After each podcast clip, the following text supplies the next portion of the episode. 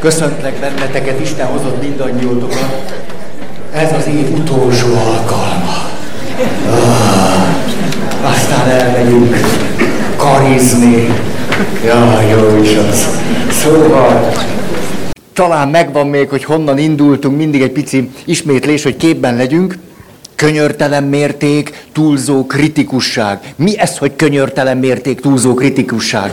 Így nevezünk egy olyan sémát, vagyis egy belső hiedelemvilágot, amely hiedelemvilág érzéseket, gondolatokat, azután emlékeket, de már az ehhez kapcsolódó emlékeket, tehát szelektált emlékeket, és ezekhez kapcsolódó testi, fizikai állapotokat tükröz ez a séma vagy hiedelem világ eluralkodik rajtunk, és mi már ezen keresztül látjuk az életet és a valóságot. Ezért mindannyian, akik valamilyen aktív sémával élünk, vagy sémákkal élünk, azt lehetne mondani, hogy több-kevesebb realitás vesztésben vagyunk. Még mindig egy kicsit visszhangos, ugye? Nagyon, nagyon. Igen, én is úgy érzem, hogy ez még sok. Hogy, hogy Erről a sémáról beszélünk, és ennek a sémának, mint az összes többi sémának, akkor ismérve, hogy valóságnak tartjuk azt, ami nem az, és nem tartjuk valóságnak azt, ami az. Minden, ami a sémánkkal egybevág, arra azt mondjuk, na ez a valóság, na ilyen az élet, na így vannak az emberek, na. Emlékeztek, megkapjuk a pofont, és azt mondjuk, na ugye megmondtam. Ennek a sémának mi az egyik gyökere? Az, hogy belsővé tettünk ideálokat, eszményeket, ezek nagyon magas mértéket és mércét jelentenek számunkra, kifelé pedig kritikusság formájában jelentkeznek. Hát ha nagyon magas a mérce és a mérték és a kritikusság, akkor azt lehetne mondani, hogy ennek összefüggésében állandó időnyomás, teljesítmény szorításban élünk. Időnyomás, teljesítmény szorítás. Nem elvárásoknak akarunk megfelelni, hanem a belső mértékünket követjük. Csak hogy a belső mértékünk már elállítódott. Ez a baj. Ugye ez pont az, mikor valaki lelkesülten azt mondja, ah, végre az érzéseim szerint fogok élni. Ajjajjajjajjaj. Hogyha bármelyikünk egy igazi, egészséges lélek, ő megengedheti magának, hogy mindig a meglévő érzéseire is hallgasson, és azok alapján éljen. De ki az, aki itt egészséges? Tehát ha nem vagyunk elég egészségesek, sebzett a lelkünk, akkor parazita érzések nyomorgatnak bennünket, helyettesítő érzések. Hogy van egy helyzet, ahol senki nem bánt, és én mégis félek. Fenyegetve érzem magam kedd este. Na, nem fenyeget senki, de én ülök és rettegek, mikor mond valami olyasmit, amikor ráismerek magamra, és az fájni fog. És ha fájni fog, az rossz lesz. És ha rossz lesz, kezdek elsüllyedni, és ha kezdek elsüllyedni, elmegy a talaj lábam alól, és elmegy a talaj lábam alól, akkor az egész estének annyi. Az egész estének annyi, nekem is annyi. Pedig ez csak egy alkalom. Szóval, szóval, ebben a könyörtelen mérték, túlzó kritikusság, belső hiedelem világában a mértékünk elállítódik. Ezért minden további nélkül nagyon is veszélyeztetettek leszünk arra, hogy munka alkoholisták legyünk. Plö. Vagyis így eljutottunk a kiégésig. Eljutottunk oda, hogy mennyire veszélyeztetettek lehetünk abban, hogy túl toljuk, túl nyomjuk, ki zsigereljük magunkat, főleg akkor, mert a kiégés soha nem csak egyetlen személynek a története, ha a környezetünk, az az élő rendszer, aminek a tagja vagy tagjai vagyunk, az ezt föl tudja erősíteni, fölnagyítja.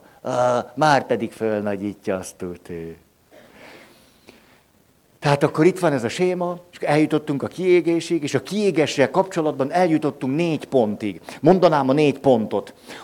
Ezek tulajdonképpen egy idővonal mentén is elképzelhetők, hogy egymás után való lépések. De úgy is láthatjuk ezt, hogy az első lépés után a másodiknál az első még megmarad.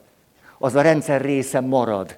És akkor van már három lépésünk, akkor előszeretettel az a három lépés nem csak időben követik egymást, hanem már az a három lépés a rendszer része, majd az a négy lépés a rendszer része. Tehát nem úgy van, hogy az első három már nincs, hanem most már csak a negyedik van. Nem, akkor van az első, a második, a harmadik, majd a negyedik, csak különböző intenzitással. Ha, mi ez? Az első, van bennünk egy, egy igényesség.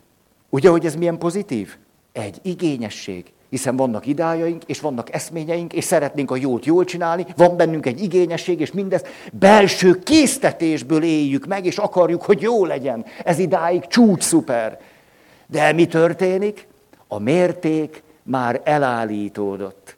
És ezzel együtt az is történik, hogy nem vagyunk belül elég szabadok. Ezért az első pont így szólt, hogy nem csak szeretnénk valami, valami szépet alkotni, valami klasszat, valami jót tenni, szabadon, magunkat is szeretve és megbecsülve, hanem egyszer csak ez a de jó lenne ezt jól csinálni, de jó lenne sok mindent jól csinálni, ez egyszer csak kényszerré válik. És mindig van egy pont, egy helyzet, akár azt is mondhatnám, egy kiváltó inger, amit megélünk, és abban a pillanatban a szabadságunkat elveszítjük, az elégséges kellő szabadságunkat, mondjuk, hogy nemet mondjunk, és, és már benne vagyunk valamiféle kényszerben, és attól kezdve mehetünk lefelé a lejtőn. Tehát az első így szól, hogy, és tudjátok, ennek a sémának két gyökere és eredete van, amit talán érdemes fölidézni, az egyik, hogy a szüleink olyan magas elvárásokat támasztottak felénk, amit időben elég hosszan csináltak, ezért ezeket az elvárásokat belsővé tettük. Ez már a mi belső mércénk és mértékünk. A másik pedig, hogy egyébként legbelül azt gondoljuk magunkról, hogy nem vagyunk értékesek. Szégyen. Az önbecsülésnek a hiánya, reális önbecsülésben való sebzettség. Ön... Ah, Ebből mi következik? Megpróbáljuk ezt túlkompenzálni. Például teljesítménnyel. Nem gondolom, hogy értékes vagyok, de ha valamit lerakok az asztalra, az igen. Én már leraktam egy csomó dolgot az asztalra, megyek is haza. Nagyon köszönöm, kaptam egy csomó snoopit. Ráadásul, hát ez csúcs. Mit, ez egy jó játék. Mit gondoltok, mi van a képen? Snoopin kívül. Azaz, karácsonyfa, Snoopy a karácsonyfa előtt a házikóján pihen. De nem. Azaz, te tudod. Azt hiszem, jól hallottam. Snoopy a karácsonyfa tetején pihen. Azt kell megállapítanom, hogy Snoopy a csúcsdísz. Ez jó. Szóval, szóval az első pont az, hogy mindig van egy helyzet, egy pillanat, valami, ami berántja a mi sebzettségünket, hogy nem tartjuk magunkat nagyra, nem tudunk érzelmileg magunkhoz folyamatosan pozitívan viszonyulni. Ezzel együtt mondhatom azt, hogy valamit nem csináltam jól, vagy ez nem volt elégséges, vagy ezt elrontottam, de közben pedig érzelmileg viszonyulhatnék magamhoz pozitívan. És mondhatnám reálisan, hogy ebben jó vagyok, ebben nem. Ezt jól csináltam, ezt nem. És föntarthatnám a magamhoz fűződő pozitív érzelmi viszonyt. Igen ám, de amikor sebzett vagyok éppen ezen a területen, akkor nem tartok föl semmiféle pozitív érzelmi viszonyt magammal. Ezért megpróbálok minél több mindent rátenni az asztalra, azért, hogy noha ezt mind ide raktam, akkor talán ezt majd ti értékelitek, és talán ezt szóvá teszitek, és talán megdicsértek, és mikor megdicsértek, na akkor talán lesz az a jó érzés, amit én nem adok meg magamnak. És ha leteszek egy csomó mindent az asztalra, és nem dicsértek meg, nem jön a jó érzés. Az nagy dolog, ha megdicsértek, és jön a jó érzés, hogy akkor föl tudok venni magammal egy pozitív érzelmi viszonyt. Ez már jó. Ha nagyon sérült vagyok, akkor ez sem történik meg. Ti megdicsértek, és én továbbra is a sémán világában vagyok, könyörtelen mérték, túlzó kritikusság, és azt mondom, hogy már tudom, hogy nem olyan jó. Hát, hát én csináltam, mitől lenne olyan jó? Vagy azt mondom, jó, hát persze ezt mondod, hát miért, miért mondod, mert hát te szeretsz. Hát úgy nem, nem ér. Hát ez nem ér. Hát ez most, te azért mondod, mert szeretsz engem, mert olyan valaki kellene, aki utál. Na, ha valaki utál, és azt mondaná, talán elhiszem, hogy akkor valaki, aki utál, azt mondja, na, biztos akar valamit. Hát, hát ne vicceljetek, különben miért mondaná, hát utál, hát ezt a párfordulást nem veszem be, hát nyilvánvalóan tudja, hogy értéktelen vagyok, na, jobban kell rá vigyáznom. Szóval lerakhatok itt akár széket, rosszabb esetben a teljesítmény után sem tudok fölvenni magammal egy pozitív érzelmi viszonyt. Tehát az első pont, hogy létrejön egy, egy fordulat, elvesztem ezt a belső szabadságomat. És ha volt egyáltalán pozitív érzelmi viszony magamhoz, ez megtörik, mi lesz a következő lépés? Az, hogy miután olyat is vállaltam, amit már nem bírok megcsinálni. Nem vállaltam, de azt gondolom, ez a kötelességem. Rám került, rám rakták, rajtam van. Mit tudom én, tudjátok? Tudjátok, tolvaj lopja a malacot, ismeritek. Viszi a malacot a hátán. Viszi a malacot, próbál hazaérni vele karira. A karácsony nagy ünnep kell a hús. Megállítja őt a rendőr. Fölre figyelj te! Mi ez a hátadon? Hátamon? Semmi. Hogy, hogy semmi? Hát az egy disznó. Mire én? Jaj, egy disznó! Szóval úgy érezzük a terhelése valaki, te nem sok ez nekem? Jaj, tényleg. Tehát a másodiknál fokozott erőfeszítéseket teszünk.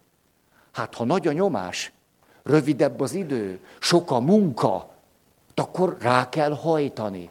Mikor ráhajtunk, elvesztjük a maradék együttérzésünket is magunkkal, és kezdődik a beszűkülés. Az együtt jár a folyamattal, kezdek beszűkülni.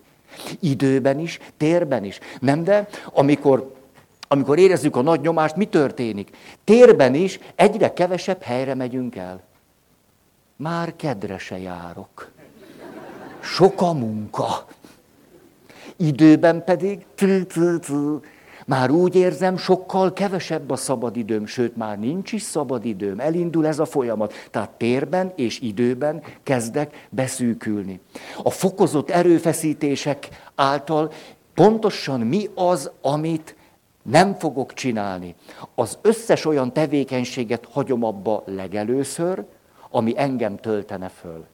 Mert pont ezekre a tevékenységekre tekintek úgy, hogy tulajdonképpen ezek fölöslegesek. Tulajdonképpen ezen lehetne spórolni. A pihenésemen spórolhatnék, a jóízű szórakozásomon spórolhatnék, a barátaimon spórolhatnék, a futáson spórolhatnék, mindenen spórolhatnék, hiszen ez a önmagamhoz fűződő pozitív érzelmi viszony nem kiabál nekem, hogy Feri, Feri, ho-ho, ho-ho, ezért abba hagyom a barátaimmal való találkozásokat, a sportot, a művészetet, a mindent abba hagyok. Szép lassan, persze fokozatosan, tehát pont azt hagyom abba, ami a legjobb lenne nekem, ha csinálnám. És látjátok, így rendszer szemléletben szeretnék beszélni, rendszer szemlélet, folyamatra irányultság. Gyere csak! Olyan kedvesen rejtőzködsz. Ez a, de, de, de, de, de, de, de már is megszerettelek. Nem? Ez jó, ez jó, ez jó.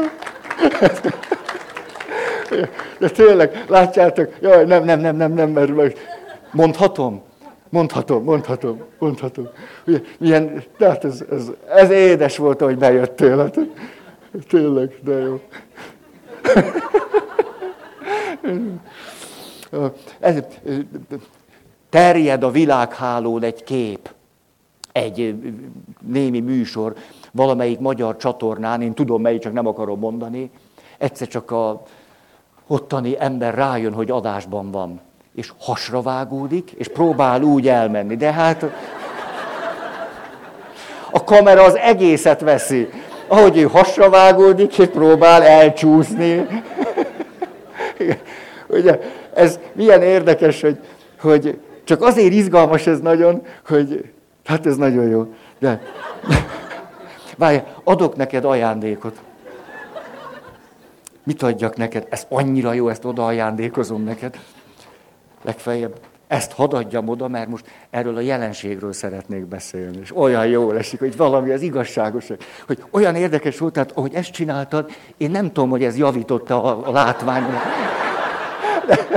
és, és hogy ez annyira, ez, Ez annyira jó mutatja a jó szándékunkat. Ugye? Tehát tele vagyunk jó szándékkal, jó tenni akarással, észrevettünk másokat, és a másoknak hogy lesz, és, és milyen könnyen ki tudunk csúszni a realitásból.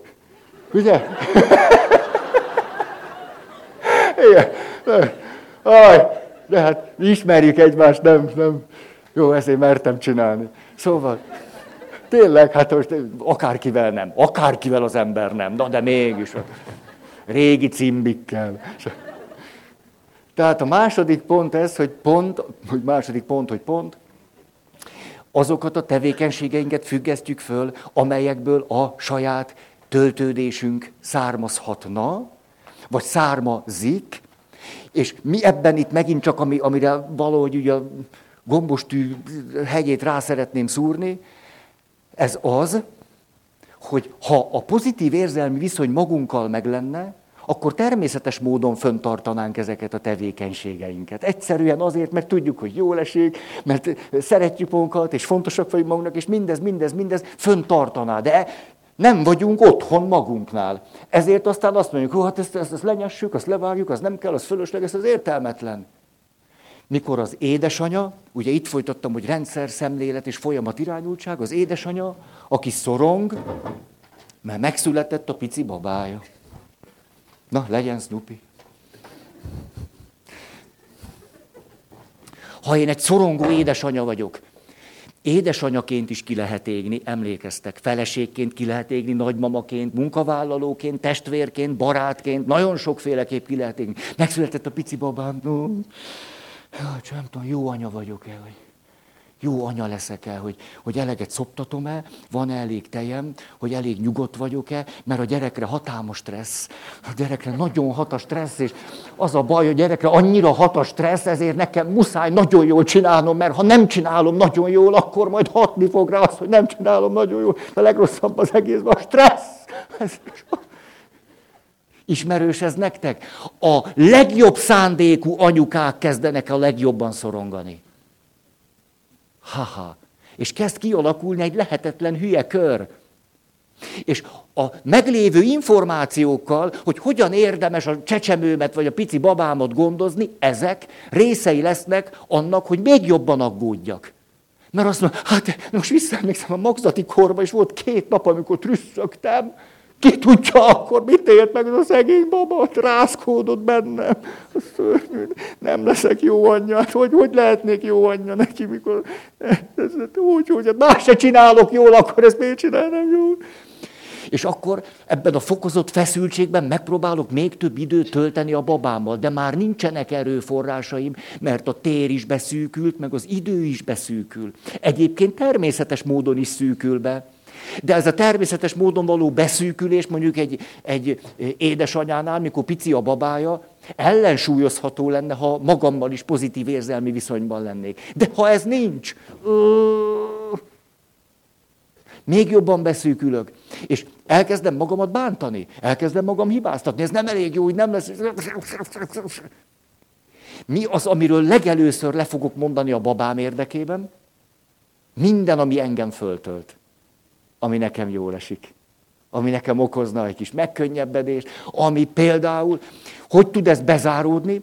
Úgy, amikor már annyira szorongok, hogy azt mondom, hát én nem, nem is engedhetem el a, a babát, hát nem bízhatom rá senkire, se nagymama, se nagypapa, se, de hát még a férjemre se. Hát egy férfi, értitek? Hát van felelősség is a világon.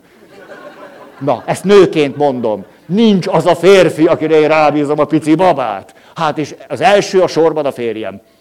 Mert mégis ő a legfontosabb férfi, tehát ő a legfontosabb, akire nem bízom rá. Mert hát, hiszen nem mindegy a pici babának, hogy mi történik vele. Tehát kiiktatom azokat az erőforrásokat, amelyek is. Aztán megint, hogy az önbecsülés hiánya miatt azt mondom, hát az, hogy én, én elmenjek egy pár órára, mondjuk mikor fél éves a baba, és egy barátnőmet hívjam, vagy egy babysittert, hát az elképzelhetetlen, akkor mások előtt is kiderül, hogy nem vagyok jó anya. Na az az, amit aztán végképp nem engedek meg magamnak. Hogy még ez, ez országvilág előtt is nyilvánvaló legyen, hogy nem vagyok jó anya, mert ott hagyom a gyerekemet, mikor fél éves, két órára. Még kevesebb erőforráshoz, ez biztos érthető. Most nyilván a munka szempontjából is ugyanezt csinálhatnánk. Tehát első, a szabad cselekvés valahogy kényszerré válik, a második fokozott erőfeszítéseket teszek azért, mert a belső mértékem elállítódott, a fokozott erőfeszítések reálisak lehetnek, csak ami bennem lejátszódik, az nem reális hanem az inkább egy sebzettségnek felel meg. Aztán a harmadik lépés, akkor fokozott erőfeszítéseket teszek, mi az, hát tulajdonképpen erről már esett szó, amit meg tudok még tenni, hogy a saját szükségleteimet hanyagolom el, de már nem csak a, azt, amit egyébként is el szoktam hanyagolni, hanem még azt a minimálisat is. Emiatt egy csomó belső konfliktuson fog támadni, például a testemmel, mert a testem kezd kikészülni. Emlékeztek, itt megjelenik az a stratégia, három dolgot előszeretettel csinálunk. Miután kizsigereljük magunkat, ezért tűzoltásszerűen rájöttem, hogy ez a magyar kifejezés. Mert kampányról beszéltem, és aztán mentem haza, és arra jutottam, hogy utálom ezt a szót. Tűzoltásszerűen. Tűzoltásszerűen alszom. És akkor egyszer csak fölébredek egy ilyen kábulattal, végig aludtam hat órát kábulattal, hogy erősen dobog a szívem. Tuk, tuk, tuk, tuk, tuk, tuk. Ettől még jobban megrémülök. Hát ez nem lehet igaz. Hát most aludtam plusz hat órát, két hónapja nem aludtam így, most direkt rászántam egy napot, hogy alszom, kampányszerűen, és most fölébredek arra, hogy tudu, tudu, tudu, hát ez legalább 120 a pulzusom. És tévesz következtetésre azt mondom, úgy látszik, rajtam már ez se segít. Elmegyek tűzoltásszerűen sportolni, ugye? És másnap fölébredek, és azt mondom, hát eddig legalább izomlázam nem volt. Most csinálhatom ugyanazt izomlázzal. Hát hülye vagyok én, eszemnél vagyok, nem vagyok normális. A harmadik lehetőség, hogy tűzoltásszerűen szórakozni kezdek. Ugye ez pont olyan, hogy a forráshoz nem jártam heteken keresztül, és akkor egyszer csak kinyitom a csapot, és mint, mi történik? Jó, hát most a férfi társaimhoz fordulok. Férfi társaim egy, egy nyári napon, egy jó foci után. 40 fok, toltuk, mint az állat. Izzadunk, mint a barom. Egyszer csak oda kinyitjuk a csapot, jéghideg víz, és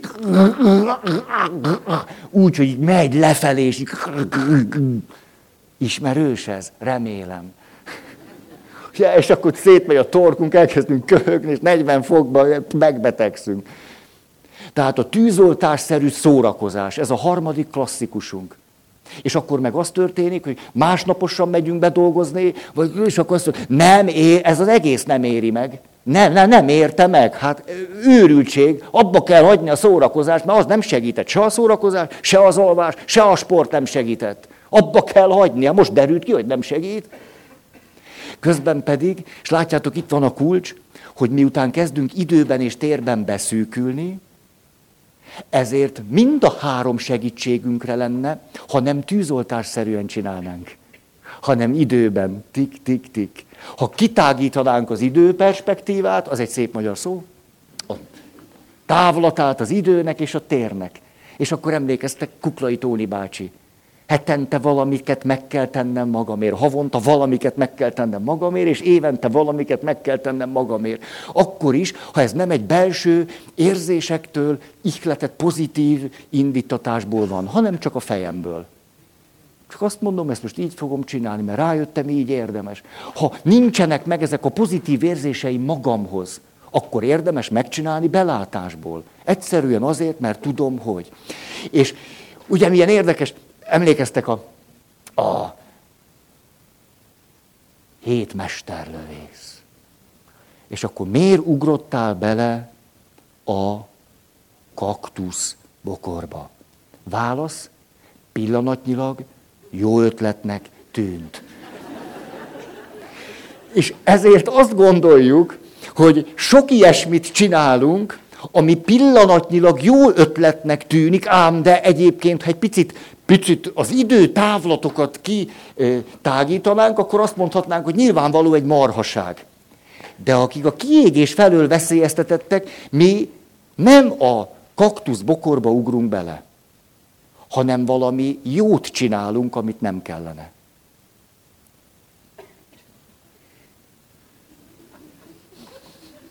Na, boldog karit. És eljutottunk például a vasalásig.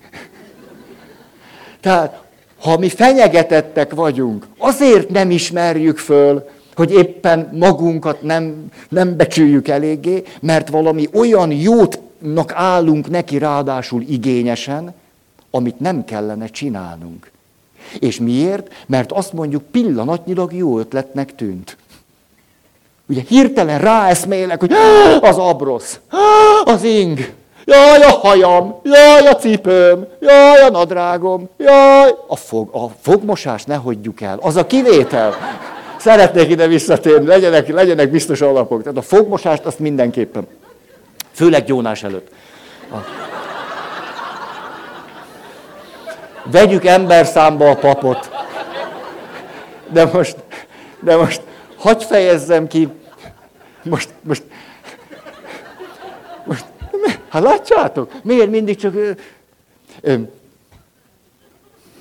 Most azonosultam magammal akkor ilyen. Tehát azt mondja, például nekem nem esik annyira jól, ha.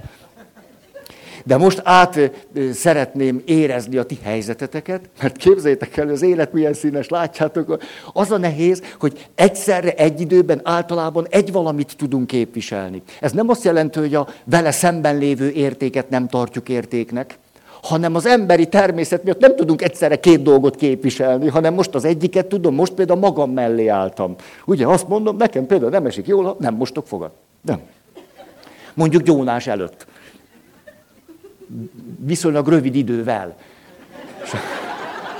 Ha mostam én fogad, anyám mondta, gyerek voltam, most piszkáljam, azt mostam én, akkor csak ez tíz éve volt.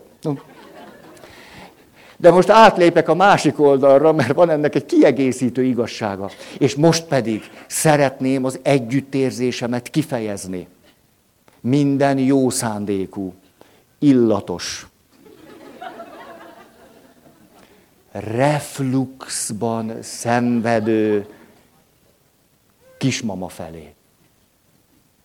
Például, ha valaki refluxba szenvedik, szenvedik, értitek? Akkor ott a fogmosás nem biztos, hogy elég. Akkor én nekem megértőnek kell lennem. Kell. Ugye? Szóval, hol tartok? Ott tartok. De nagyon köszi. De jó, ez jól esett.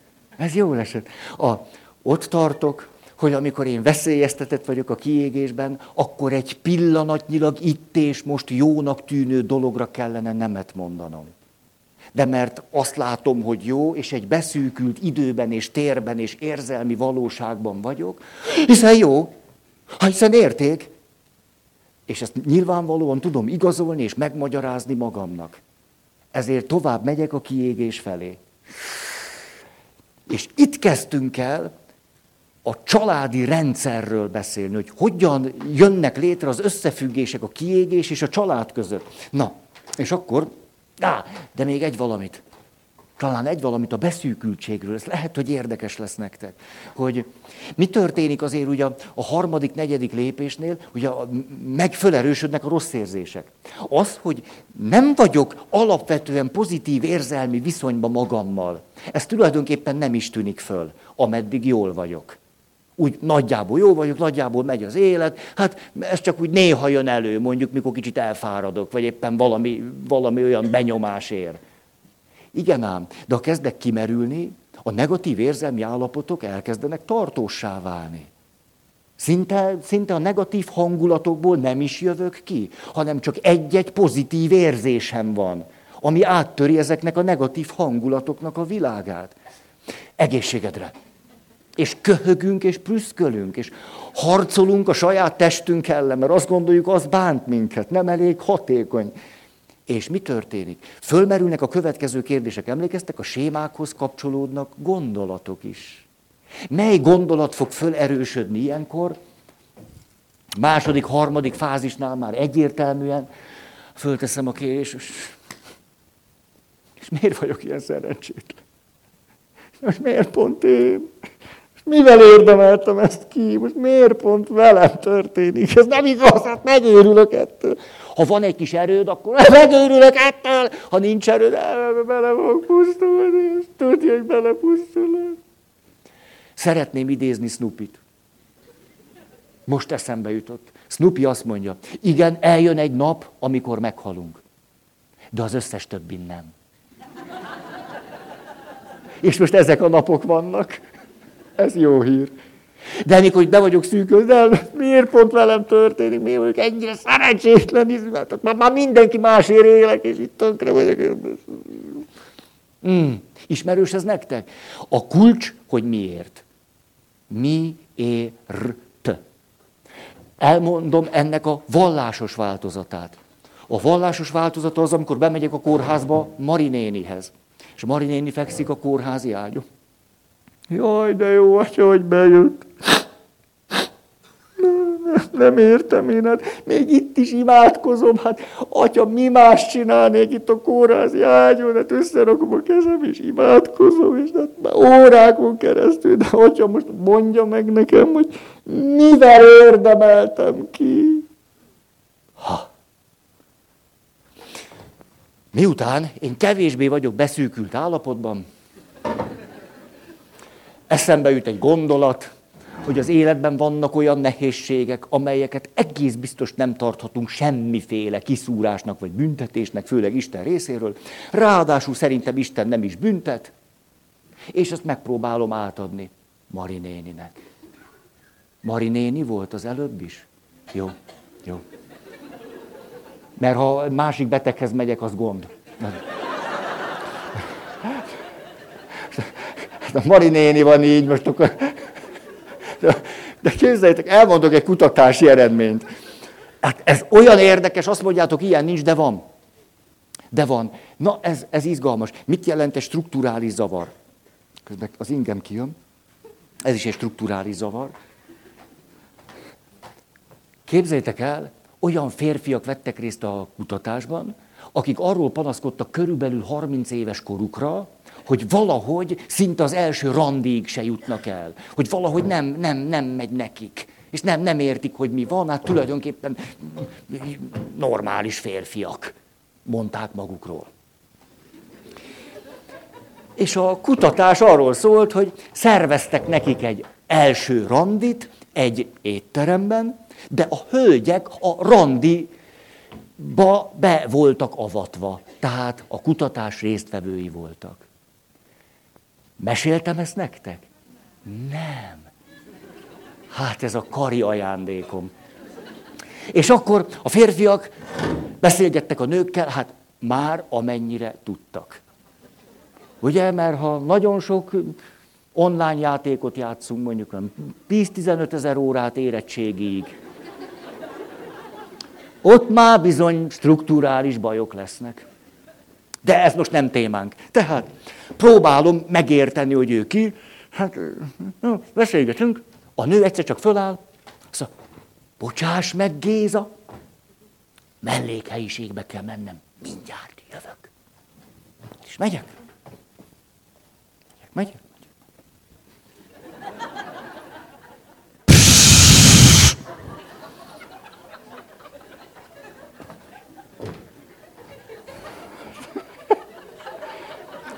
Lehúztam.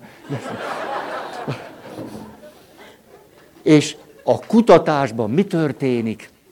Egy másik nő jön vissza.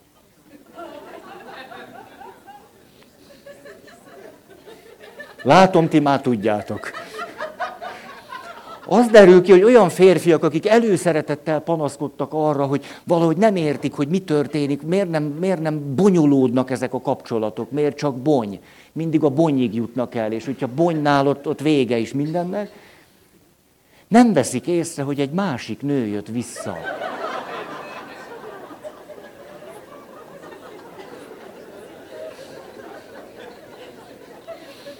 Ez csöppecske baj. Legalábbis azt mondhatnánk, hogy egy kezdeti nehézséget biztos jelent. A kutatók vérszemet kaptak.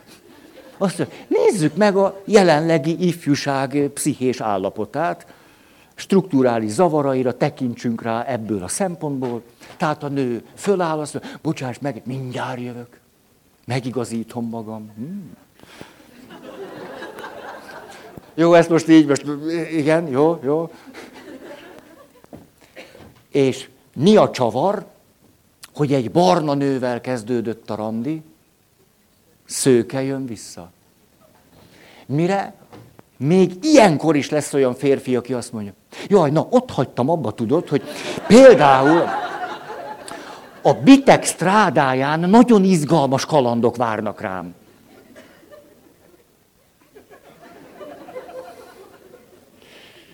Hát, ezt nevezhetjük némi beszűkültségnek. Hogy az észlelésem idáig se tud el, elérni, hogy ki, ki, ki van itt. Hogy egyáltalán kivel kezdtem el beszélgetni. De szeretném a hálámat kifejezni felétek. Mert van olyan, hogy mondjuk találkozunk egy plázában, ahol éppen mondjuk ebédelek, vagy vacsorázok, és valaki odajön hozzám, és azt mondja, szia Feri, én a Kati vagyok, tudod? Ez nagyon jól esik. Tényleg, ez annyi, olyan hálás vagyok ezért. Szóval, igen, mert Kati az unokatestvérem.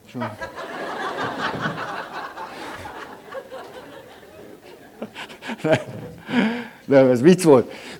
Nem, mert hát Margit. Talán, most nem tudom. Jó, most elfelejtettem a nevét. Hülyéskedek, na, gyerünk, Margit néni, gyere, kérlek, ments meg engem. Mari néni. Na, ugye mondtam. Szóval Mári néni itt fekszik az ágyon, és elmondta ezt, megvan még mit mondott? Elmondta. Én akkor oda megyek, azt mondom, hát drága Mári néni, hát tetszik tudni, hát itt szó sincs Isten büntetéséről, hát Isten senkit nem büntet. Hát, hát ez egy képtelen dolog. Hát az életben van nagyon sok nehézség, nem tudjuk, hogy az honnan van. Hát mondjuk, hogy a vallásos, a Mári néni, hát csak akkor azt is mondhatom neki, hát, hát tessék csak Jézusra gondolni. Hát mi rosszat csinált volna? Semmit. És mégse volt neki könnyű az élet. Hát akkor se lehetett büntetés, mert nem csinált semmi rosszat. Hát akkor, akkor kihúzom magam, na, Feri, jó van, jó van, jó. Most, most tágítod, jó ez az a időbe, térbe, most, most kinyitottuk az ablakot, Mári néni mindjárt beleszippant a szabadság édes levegőjébe, és úgy érzi, hogy és akkor Mári néni megfogja az én kezem, azt mondja, jaj, hát én úgy szeretem magát adni, jó, hogy eljött, és hogy tényleg ad nekem vigaszt itt a kórázi ágyon, csak egyet mondjon meg nekem, hogy mivel érdemeltem én azt.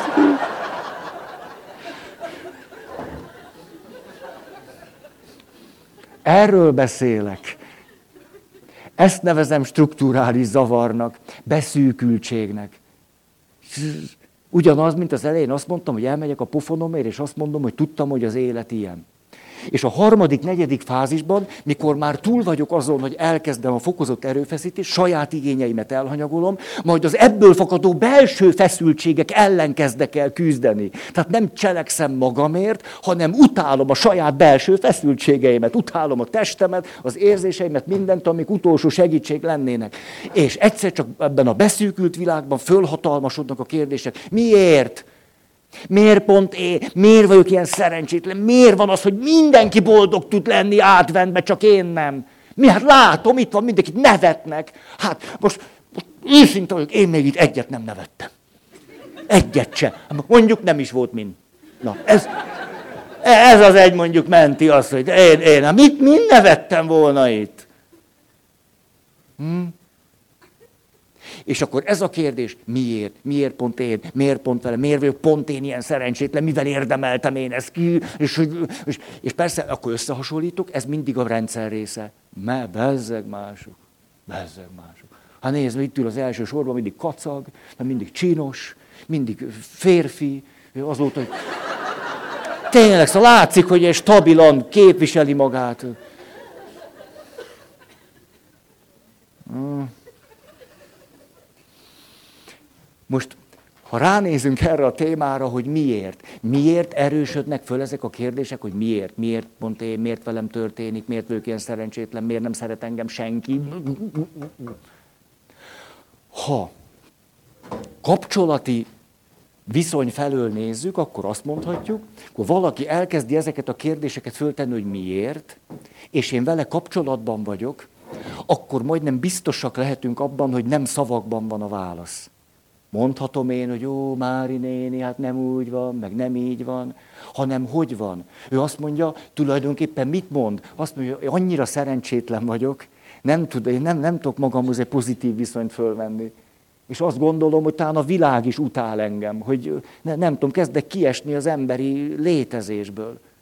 De én ott vagyok, és megfogom a kezét. Mi történik tulajdonképpen? Hogy ezekre a kérdésekre, de erről már beszéltünk, egy pont után szavakban nem tudunk választ adni, hanem tettekben tudunk választ adni. Cselekvésben tudok választ adni. Szavakban nem tudok választ adni. Az élet legnehezebb kérdéseire szerintem szavakban egy pont után nem lehet választ adni. Ha éppen nem vagyok rosszul, érdekesek a válaszok. Azon nyomba kezdek rosszul lenni, ezek a válaszok semmit nem jelentenek. Okoskodássá válnak. Tehát az élet igazi mély kérdéseire szerintem szavakban nincs válasz, hanem van tettekben, kapcsolatban, abban tudunk választ adni. Emlékeztek arra, arra megrázó élményre, hogy zsidó nők és férfiak egy csoportba leültek palesztin férfiakkal és nőkkel, és a közös élményük az volt, hogy a másik táborból ölte meg valaki a gyereküket. Izraelben létrehoznak ilyen csoportokat. És volt ott egy zsidó asszony, aki éveken keresztül azt mondja, csak nem képzeled, hogy én leülök a palesztinokkal. Hát mit képzel? Hát ők nyírták ki a gyerekem. De volt egy barátnője, aki évszámra mondta, hogy gyere le, hát látom, hogy meg bele betegszel abba, ami történt. És végül lement, beült a csoportba, és ott eh, elmondták a többiek, hogy kivel mi és hogyan történt. És akkor megkapta ő is a mikrofont, és tele volt indulattal, haraggal, bosszúvágyjal, gyűlölettel. Szóval, jó, hát ha tudni akarjátok, elmondom, hogy velem mi volt. Hogy ti, hát ha nem is ti, de olyanok, mint ti, öltétek meg, és akkor elmondta a történetét, de tele indulattal. És volt ott egy palesztin asszony, és azt mondja, hogy most már egész biztos vagyok benne, hogy mi nagyon hasonló dolgokat éltünk át. Ahogy te ezt elmondtad, és hogy tudom a saját történetem, és te is hallottad, és ha megengeded, föltennék egy kérdést, hogy milyen színűek voltak a könnyeid. És egyszer csak, hogy hallja ezt a kérdést, el is kell rajta gondolkozni, milyen színűek voltak a könnyeim. Ja, hogy a zászlók, a palesztin zászló, meg az izraeli zászló. Ja, hát a könnyeim azok emberi könnyek voltak. Nem volt színük. Nincs keresztény könyv, meg, meg muszlim könyv, nincs zsidó könyv, meg arab könyv, Ilyen nincsen, emberi könnyek vannak. És azt mondja ez a nő, hogy abban a pillanatban, hogy megértette ezt a kérdést, hogy milyen színűek voltak a könnyeid, akkor egyszer csak abból a beszűkültségből, beszorítottságból, a saját fájdalmából, sebzettségéből egyszer csak ki tudott látni. Az élet legkomolyabb kérdéseire tehát szavakban nem tudunk választ adni. De az emberiségnek van két ősi nyelve, az érzések és az érzelmek, mert ha te szomorú vagy, én azt tudom milyen. Nem, nem másképpen szomorú az ember. A szomorúság az a szomorúság, az öröm, öröm, a fájdalom, fájdalom, a, a boldogság az boldogság. És ezen az alapon bárki bárkihez tud kapcsolódni. Az nem más. És a másik, ősi nyelve az emberiségnek azok a tettek érzelmek és a tettek megelő, megelőzik a szavak világát. Mikor elkezdek beszélni, már régen rengeteg, rengeteg élményem volt abból, hogy adni és kapni, csinálni és érezni, és érzésekhez kapcsolódni. És mi történik velünk itt a harmadik, negyedik pontnál, akkor elkezdjük mondani, hogy most miért, miért, miért, akkor szavakban nincs még válasz, az majd ő neki megszülethet. Ebben ez az érdekes. Itt hiába van válasz. Mert itt nincs. És ez a válasz nem adható át ide. Mi az, ami innen átadható? Az, hogy meg tudom fogni a kezét. Azt meg tudom csinálni, vagy be tudok hozzá menni. Meg tudom érteni, tudok vele együtt érző lenni. Ez adható át ide. És itt születhet meg egy gondolat. Valami, amire azt mondom, na ez az enyém. Igen, na ezzel fogok tudni tovább élni. Ezt tulajdonképpen nagyon szépnek találom. Mégpedig azért, mert szavakkal nem fizethetjük ki egymást. Tehát úgy van kitalálva az élet, hogy van egy pont, ahol a szavak sosem lesznek elegendőek. Fontosak lehetnek, számíthat, csak sosem elég. Ott a tett és az érzések. És hogy ez miért így van akkor, ha egy kapcsolaton belül nézem azt, amikor valaki fölteszi a kérdést, hogy miért pont az én fiamat ölték meg, hogy miért pont velem történt ez, hogy miért és miért. Most visszatérnék a kiégettség belső világához. Ha ezt nem egy más emberrel való kapcsolat szempontjából nézem, hanem az önmagammal való viszony szempontjából. Ez tulajdonképpen, ahogyan fölteszem a kérdést, hogy miért, ez egy én központú világnak a kérdése. Miért pont én? Akkor valaki azt kérdezi, hogy miért pont én, akkor tudhatjuk, hogy egy beszűkült világban létezik. És ennek a beszűkült világnak a kérdése, hogy miért pont én. És rosszul nem azért van kizárólag, mert mondjuk beteg és fekszik az ágyon, hanem mert egy beszűkült, én központú világban éli meg most éppen magát. És ebből a világból fakad a kérdés, hogy miért pont én. Ahogy Schopenhauer mondta, hogy a legtöbb ember a saját korlátait a világ határainak tartja. És itt is ez történik.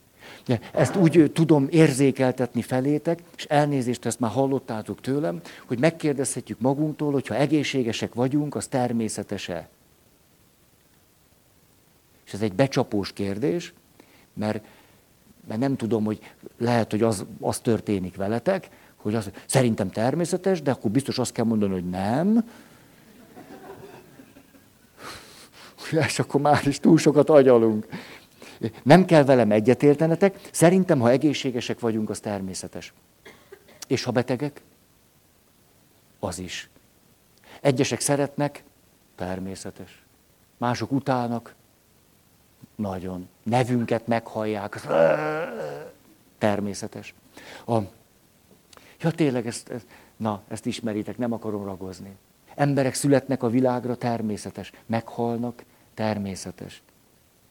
De egy én központú világban a helyzet nem így fest. Mert egy én központú világban azt mondom, a jót azt elvárom. Az a normális, az a természetes. A rosszat viszont kikérem magamnak. És a rosszat egy én központú világban hogyan látom? Kizárólag egyéni sorscsapásként. Hát egy én központú világban, ha velem történik valami rossz, az nincs összefüggésben senki mással, melyen vagyok a világ közepe. Hát ahhoz képest, hogy másokkal mi történik, mit érdekel engem, hogy mi történik velük? Én vagyok a középpontban, én számítok igazán és alapvetően. Ezért, ha pont velem történik valami rossz, azt mi másnak is látnám, mint egyéni sorscsapásnak. Valami rettenetes, indokolhatatlan, igazságtalan kiszúrásnak pont velem. És ettől vagyok nagyon rosszul. És ha időben és térben egy picit elkezdem magamat, magamat akkor tágítani, ha, ha, ha, ha, akkor egyszer csak azt mondom, ja, hát más is beteg, nem csak én. Hogy mással is történnek rossz dolgok, hogy másokat se szeret mindenki, hogy másoknak se sikerül minden, hogy mások is elrontanak dolgokat, hogy mások sem mindig egészségesek, hogy ez, hogy ez tulajdonképpen egy közös emberi sorsunk. És ebben a pillanatban maga a kérdés kezd, nem azt mondom, hogy teljesen érvényét veszíti. Kezdjük a kérdést kinőni. Mert válaszunk ugyanúgy nem lesz rá, mert maga a kérdés ebből a rendszerből származik, az én központú világ rendszeréből. És a kérdés megválaszolhatatlansága abban segít, hogy váltsunk rendszert, amiben létezünk, és tágítsuk időben és térben saját, a saját világunkat. Érthető ez? Most ez, ez itt ádvenben itt ezt, ezt az okoskodást hozta ide, hát, hát az egész mai napból a Snoopy volt a legjobb. Tehát negatív érzelmi világ elkezd elhatalmasodni, ehhez kapcsolódó gondolatokkal. Miért? És a kérdésekre nem tudunk válaszolni. És mi az, ami segítségünkre lehetne? Megint csak, ha rátalálunk egy pozitív érzelmi viszonyra saját magunkhoz. Mert ugyanis, mikor elkezdjük ezeket a kérdéseket föltenni, hogy miért pont én, emögött egy milyen érzelmi viszony fűződik magunkhoz, nagyon negatív. És látjátok, milyen érdekes? Létezik az, hogy egy én központú belső hiedelemvilágban vagyok, ám de a magamhoz való viszonyom negatív.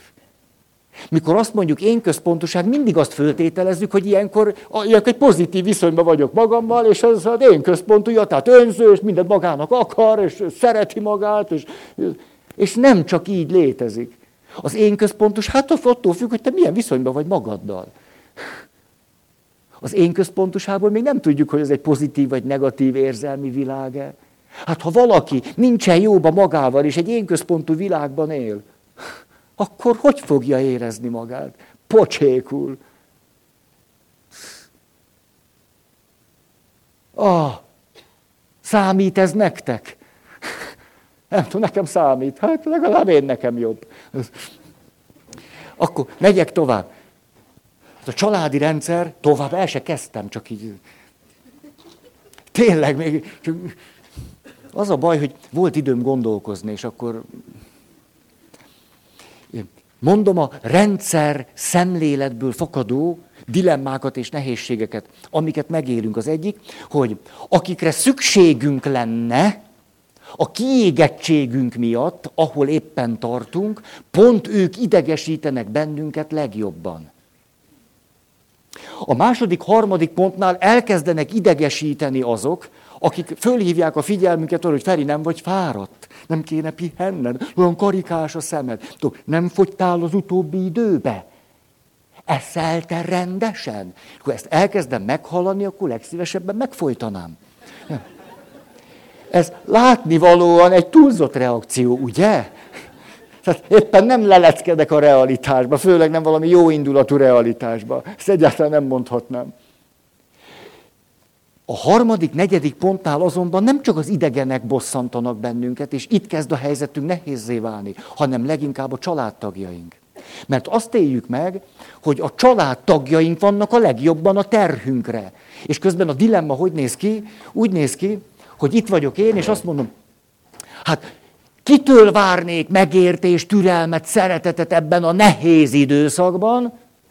Nyilván a feleségemtől. És egyrészt bosszant már puszta jelenléte, Hát hiszen én egy időszorítás, teljesítmény nyomásban élek. Nekem minden idegszám, mindenem arra kell, hogy a, a vállalat vagy vállalatlan dolgaimat csináljam. Ugye? Hát ő most jön azzal, hogy boldogtalan, hát most, pont most kellett ezt elővenned. Hát őrülök meg, és erre te most jössz, hogy boldogtalan vagy, meg hogy két hete nem szeretkeztünk. Hát gondolod, nekem van erőm ehhez. Hát múltkor is futottam három szigetkört, ugye? Hát, hát attól kimerültem. Szeretkezés, hát csak a teljesítmény az. Jó, hát három perce van időm.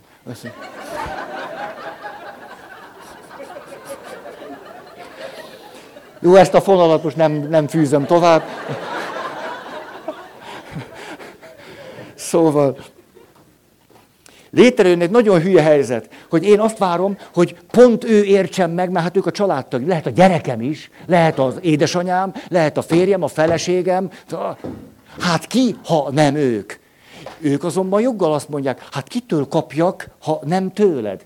Miután én éppen ebből a világból vontam ki az energiáimat, ezért az történik, hogy elkezdek kritikus lenni velük. Ők viszont joggal azt mondják, hát de, hát de, Hát nem is látunk hét számra, hónap számra. Hát kitől várjuk, ha nem tőled? Te vagy az anyám. Te vagy a férjem. Te vagy a gyerekem. Hát kitől várja, ha nem tőled? Hát engem senki úgy abban a minőségben nem fog szeretni, mint te a férjem. Hát a, a férjem szeretetét a férjemtől várom. Hát örülj neki, ameddig tőled várom.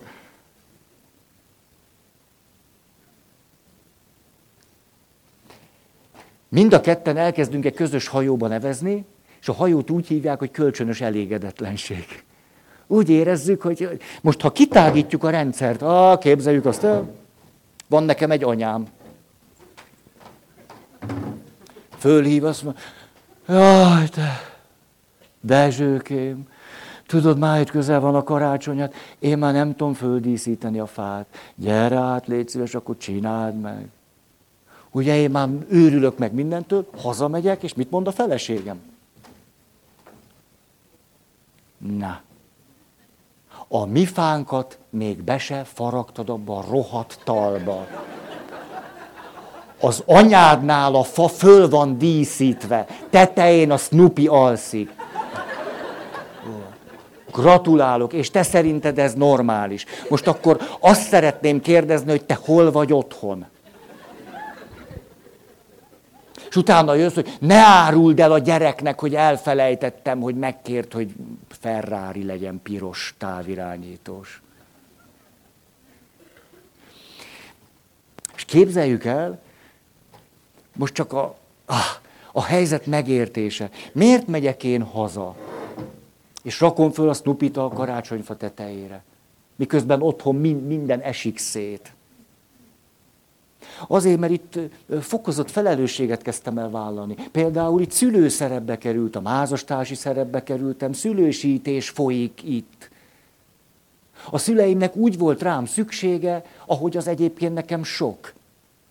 Nagyon sokunkkal megtörténik az, hogy szülősítés alá kerülünk. Ugye a szüleink túlzottan is ránk bíznak valamit, vagy belénk látnak valamit, olyan szerepeket kapunk otthon, ami nem a mi gyerek szerepünk. De mi értjük meg anyukánkat, mi segítünk apukánk, mi vagyunk egyetlen támaszai, ismerős ez. Ugye anyukám elvált, tehát akkor már én maradtam neki, hát kire számítson, ha nem ér, legalább még barátnők is lehetünk. Most ezt nőként mondom. Tehát itt én nekem úgy érzem, fokozott felelősségeim vannak. Ez az igazság érzetemre hogy fog hatni?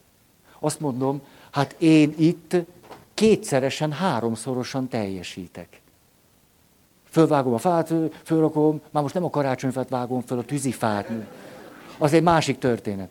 És, és megyek haza, és én takarítos anyukám mondja, hogy még most ki légy szíves a függönyöket. Hát Rózikám, hát, nem, hát így karácsony nem lett. Ugye hoztál beeglit is. Tudod, a mákosat szeretem. Mm. Hazamegyek, és azt mondom, tulajdonképpen én nekem annyi pozitív jogosultságom van, ezt valaki ismerje el. Mondjuk te. És egy csomó pozitív jogosultsággal, hát hol ismerjék el a jogosultságaimat, ha ne a férjem, a feleségem, a gyerekeim, ők lássák be, hogy én már most mennyit csináltam a származási családdal, a munkahelyemen, az egyházközségben, vagy hol? A karitázban. Már én annyit csináltam, most hazamegyek, és hát itt... Miközben ő nekik is egy csomó jogosultságuk nőtt meg, csak nekik negatív jogosultságaik lettek. Egy csomó minden, amit nem kapnak meg tőlem.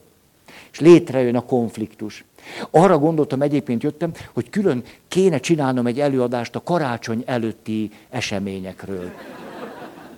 Mert abba tulajdonképpen minden benne van, ami, amiről érdemes beszélni. Olyan sűrítve jelenik meg az, ami egyébként is van, csak ott föl szokott robbanni. Ugye? Mert itt válok túl terhelté, itt nő meg egy csomó pozitív jogosultságom, azt mondom, hát már kétszeresen teljesítek, de a negatív jogosultságok meg a családtagjaimnál nőnek meg. Azt mondják, na most már aztán elég. Hát eddig tűrtem. Hát... És kölcsönösen azt éljük meg, hogy hogy, hogy, hogy, hogy ezt hogy nem lehet érteni. Mit nem lehet ezen érteni? hogy a gyerekeknek apára van szükség. Ezen mit nem értesz? Mit? Mit? Két diplomával, hülye.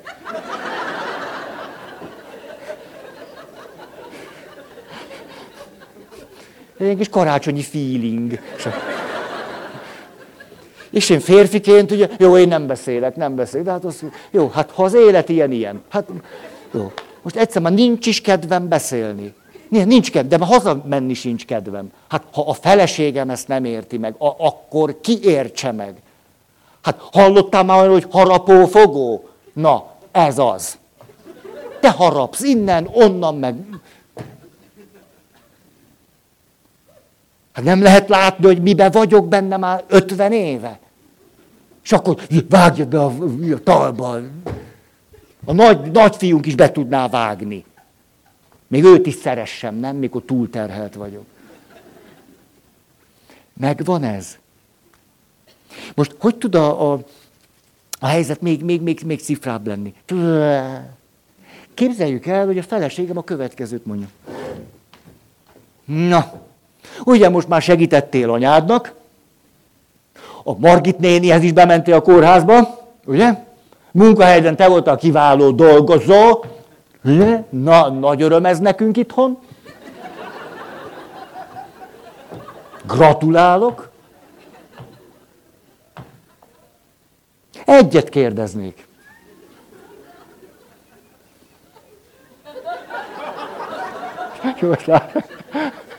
Előülőknek többlet információik vannak. Már a rádió hallgatóinak ez most nem olyan könnyű. Na akkor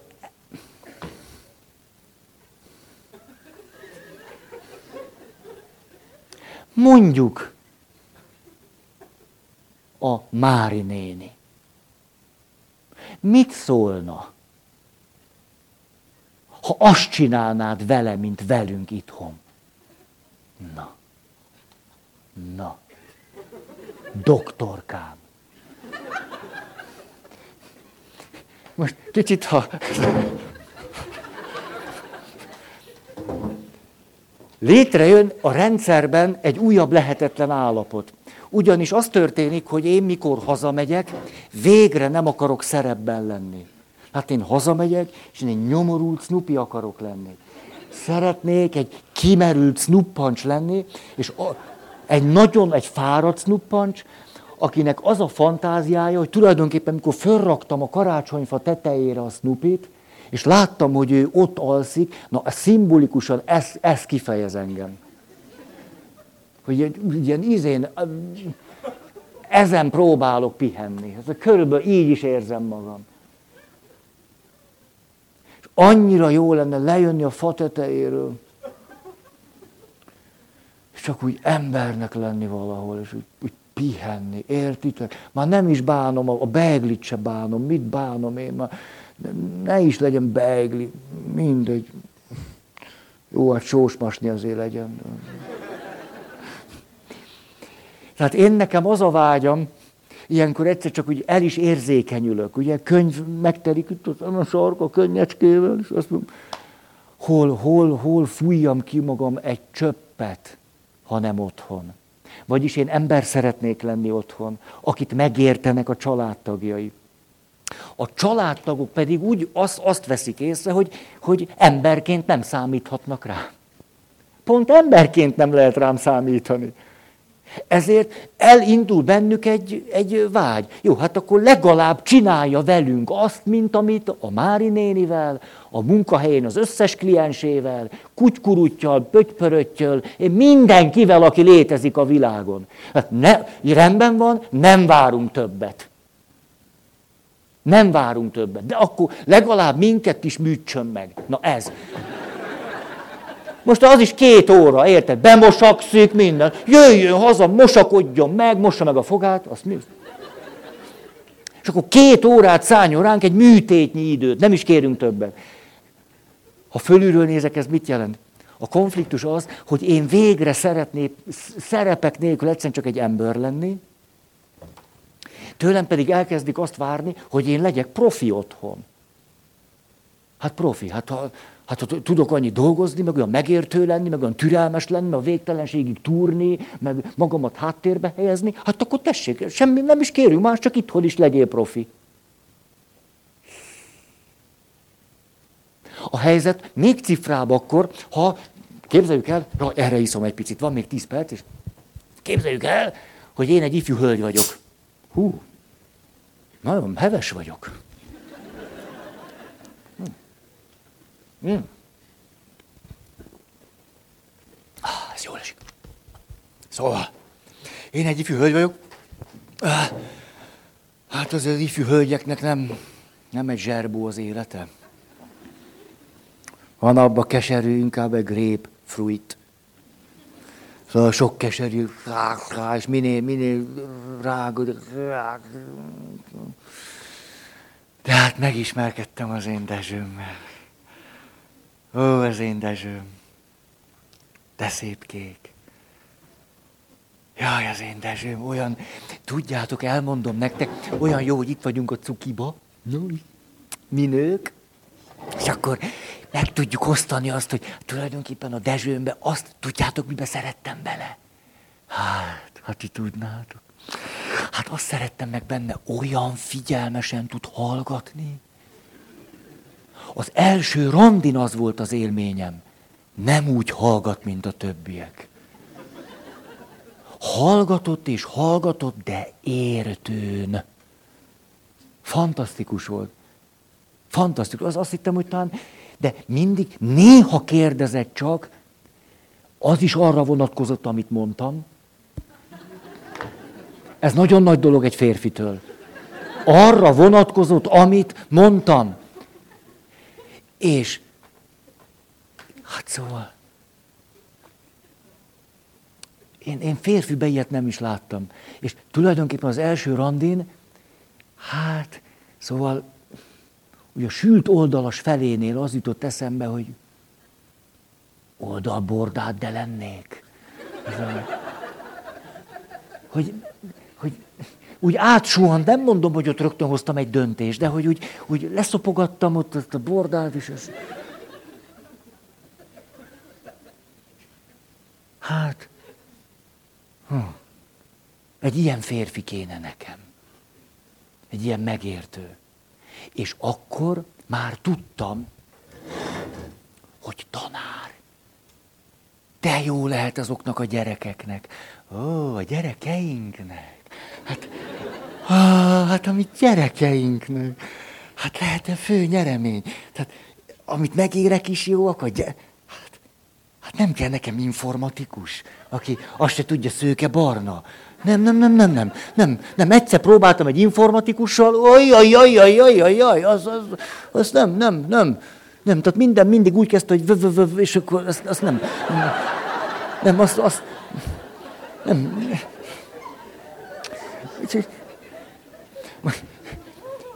Mire szeretnék kiukadni? Arra, hogy például a társválasztásnál szívesen választok olyan valakit, aki szakmai megértéssel, kompetenciákkal, a saját túlterheltségét figyelmen kívül hagyva kapcsolódik hozzám, mert ez nekem annyira tutiság. És, és eltelik 5 év, 10 és 15, és azt mondom, hát, hát legalább ezt a szakmaiságot hozná haza. Nem? És most lehet, hogy nem segít politikus. Na, tessék, Dezső politikus, önkormányzati képviselő. Akkor azt mondja, és azt mondd meg nekem, mikor a riporterek kérdeznek, azt megbírod, ugye? Azt bírod, arra mindig tudsz valamit. Én kérdezek, akkor hagyjam abba. Na, szép akkor nem várok más tőled, mint hogy legyél itthon is közéleti szereplő. Legyen nyilatkozási kötelezettséged. Megkérdezem, hogy miért nem faragtad be a fát, akkor nyilatkozzál. Ha nekem ne dühöngél, meg menjél le a pincébe. Téli gumit cserélni. Nem, nyilatkozzál, nyilatkozzál, ez egy kérdés az ellenzéktől. Ja, szóval, Látjátok, a helyzet? Még jobban bonyolódhat, és most már itt rendszer szinten van egy származási család, itt többlet jogosultságaim támadnak, itt megnőnek a negatív jogosultságok, ebből egy csomó probléma ered. Igen, de nekünk a múltban is van egy előtörténetünk, nem pont téged választottalak véletlenségből, hanem nagyon is tudatosan. Ezért az én veszteségeim jóval nagyobbak. Hiszen mikor te túlterheled magadat az életben, és nem tudsz elég időt szánni ránk, akkor én nem csak egy társat vesztek, hanem a férjemet, az apámat, a lelki gondozómat, a segítőmet, a megértő mesteremet, mit, mi mindent vesztek. Azért szerettem beléd olyan nagyon. De mi, hogy ha rendszerben nézünk, mi történik, az anyám is ugyanennyit veszít. Hiszen már itt szülősítettek engem. Hát már én voltam anyámnak a, a drága kincse, bogara, a csillaga, a szépsége. Kicsi lányom, ne hagyj el engemet. Je. Azt jelenti, hogy mindenki benyújtja a számlát. És én azt mondom, hát, hát most akkor engem ki és hol fog szeretni? Ha ez így van.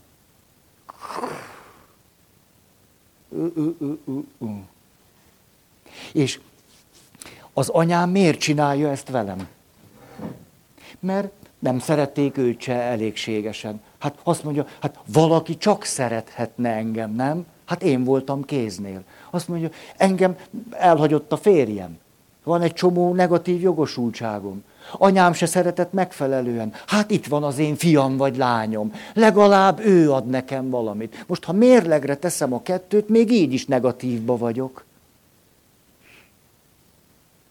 Érzékelhető most már rendszerként ez.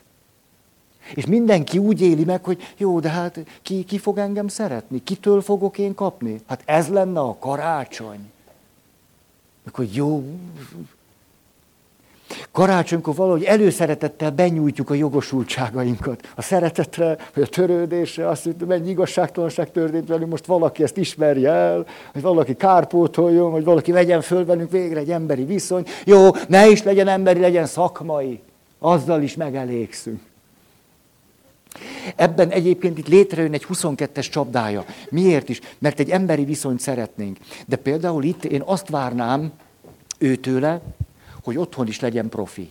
Ugye, mert akkor lesz olyan megértő, ami nekem jó. Tehát nekem ő, ő otthon ne kapja föl a vizet, mert az nekem nem jó. Tehát legyen, ő, legyen ki mindig megértő, és gondos, és türelmes, és empatikus, és a többi. Igen ám, de ha én otthon olyan vagyok, jó, akkor magas elvárások, rendben, ez mind-mind-mind-mind, akkor létre fog jönni egy hierarchikus helyzet.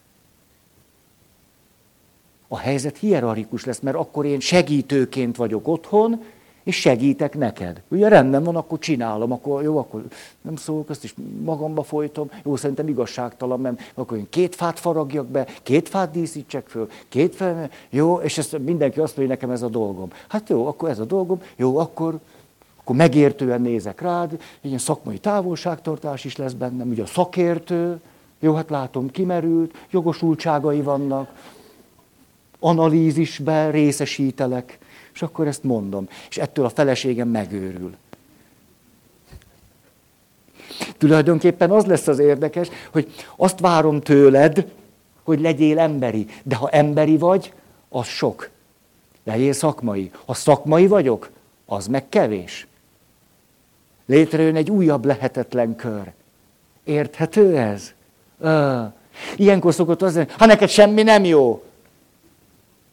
Ha, ha úgy elönt az indulat, akkor na tessék, akkor sírsz. Ha megértő vagyok, akkor meg hűvös vagyok. Hát most akkor mi legyen? Ó.